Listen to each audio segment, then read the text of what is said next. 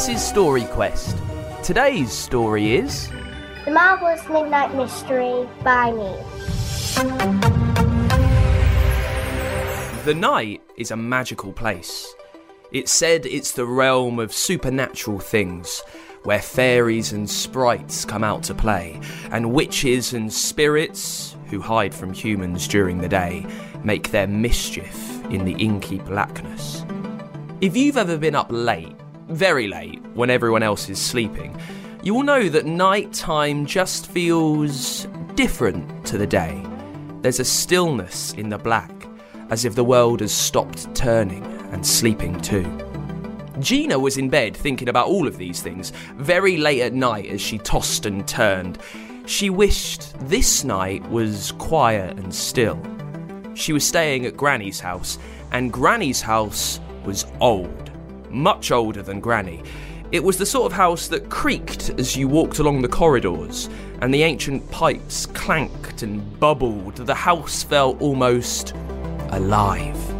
Gina was staying for the holidays, and usually the noises were sort of comforting. But on this occasion, something was different. She had fallen asleep, but was woken up by the sound of Granny's old clock chiming midnight, twelve tones sounding. It was a gentle climb, and it didn't normally wake her, but there was something else. Above her head, she could hear a strange noise, a skittering, scuttling sort of sound. It was very creepy, and Gina wondered what on earth it could be. The next night, the same thing happened. As the clock struck midnight, Gina found herself woken up by more strange sounds. This time, something that sounded like a hiss, and then a bang! She nearly jumped out of bed in terror. The most peculiar thing was that the noises didn't happen at any other time. She listened carefully. At 8 o'clock, nothing. 9 o'clock, not a thing. 10 o'clock, silence. She usually fell asleep at this point, but she'd managed to stay awake at 11 o'clock one night, and the creaky old house was entirely silent for once.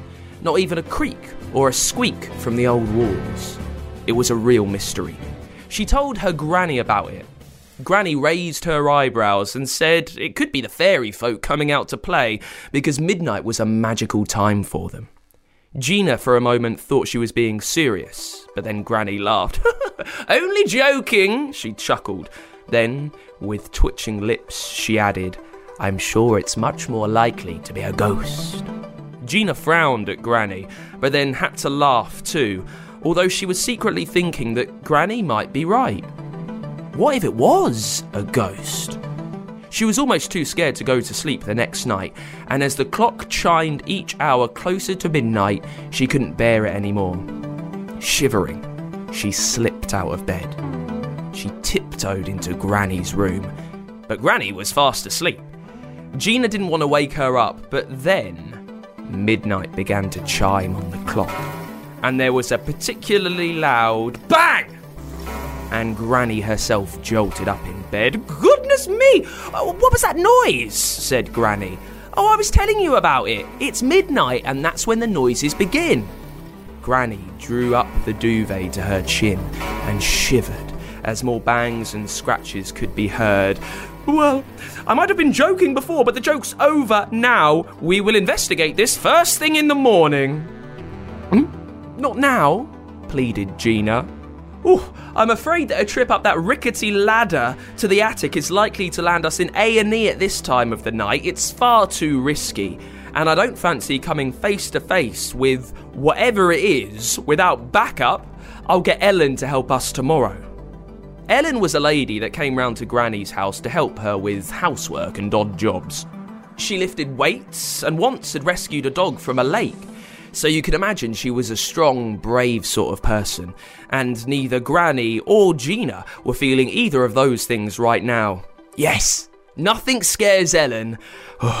Gina felt relieved. Then Granny kindly let Gina curl up in her big soft bed, and they both tried hard to get some more sleep. When morning came, Ellen arrived and, with her strong arms, set up the ladder to the attic and prepared to go in. Granny and Gina peered up from the landing, looking quite concerned. who knew what might be lurking up there? What if it was a ghost? Or a burglar? Or a. It's a kitten! said Ellen, her voice muffled from inside the attic. A, a what? said Granny. The tiny mews could be heard, and Ellen appeared at the hatch holding a small orange cat. Oh, I think this boy is what's been causing all the commotion. He must get in and out through the vents to the roof and come up here to sleep. Gina beamed in delight and went up to the ladder halfway to take the fluffy bundle from Ellen's hands.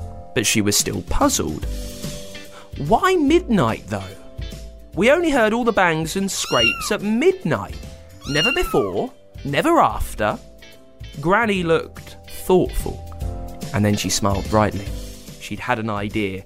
Well, my guess is that it's because I have set the central heating timer to turn the heating off at a quarter to midnight. It goes back on at 7am.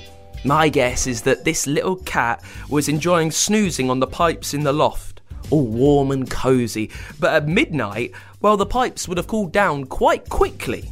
So, no more cosy place to sleep, Gina said. It must have made him wake up and start scampering about and setting off on his adventures outside.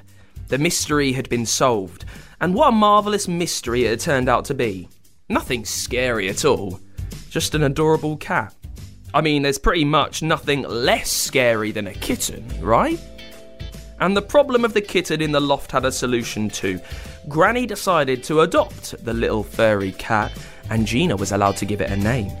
She decided to call him Atticus, after the attic, of course. And Atticus was very spoiled by Granny and Gina when she came to stay.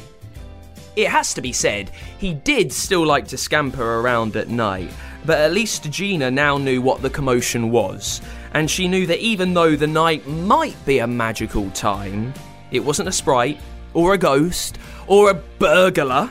It was just a little orange cat. A cat who was never cold again. So it's fair to say Gina, Granny, and not forgetting little Atticus lived very happily ever after. Got an idea for a story? Tell us the title at funkidslive.com forward slash storyquest and we could bring your story to life. For a new story each week, make sure you hit subscribe or follow so you don't miss a single episode. I'm with Neve, who sent us the idea for the marvelous Midnight Mystery. Neve, what gave you the idea? What made you think of some strange mystery that was marvelous and it happened at midnight? I have no idea. No idea at all. nope. So, when you sent us that idea, you went to the Fun Kids website, you gave us your name, I am Neve, I want to hear a story. Those words just came out of nowhere? Yep. Okay, all right. Well, what did you make of our marvelous midnight mystery? How mysterious was it for you? Quite mysterious. Uh, quite mysterious. Who was your favourite character in the whole thing? Hmm. The cat. The cat. What made you like the cat so much? Cats are cute. Yeah, cats are cute. Do you have a cat And yourself? violent. And violent. Do you have a cat? Nope. No, I have a cat, and I don't know if you can see. My cat scratched me right here. My cat is violent, but very cute. So I'll let Tiggy the tabby off. Who? What was your favourite moment in the whole uh, story? What was your favourite scene? When they found out that it was an actual cat, not some kind of pixie. I- ah, eh, It's bet if it would have been a pixie. I mean, that's mysterious, but it's not real life, is it? But if a cat's getting up to this, it, it's much better, don't you think? Yeah. If there was a marvelous Midnight Mystery two, what would happen? The cat would get lost, Would, and would, they'll have, have to find out who took it. would they ever find the cat? Do you think? Oh, really, near the end, probably. Who, who do you reckon would take the cat? A ghost. A, a ghost. So we're, we're chucking a ghost into this as well. Yes. Yeah, okay, well, that's pretty marvellous. It's pretty mysterious, and ghosts come out at midnight, so it makes perfect sense for the sequel. Um, what, what about what you read? Are you reading any amazing books at the moment, Neve? I'm reading Diary of the Wimpy Kid. Ah, classic. How are you getting on? Are you loving it? Yes. What What's your favourite thing about them? Hmm. Don't know. No. Neve, you seem to me quite creative, a little bit wild. Do you do you write any books yourself? Are you ever writing stories? Well, I have to write them at school. Uh, oh, what what books do you remember writing at school? What stories? One about a cave boy and one about something fishy where she goes into a washing machine full of undersea water creatures. A washing machine full of underwater creatures. Yes. What happened at the end? You need to tell me. I know I should read it, but I want to know. She comes out of a washing machine Uh-huh. and there's a shark in a t-shirt. Like like standing up and walking like a human? Yes. Okay. Well, it's pretty mysterious and pretty marvelous. Neve, amazing. Amazing. Neve, it's been a real treat. Thank you so much for sending us your adventure, okay? Thank you.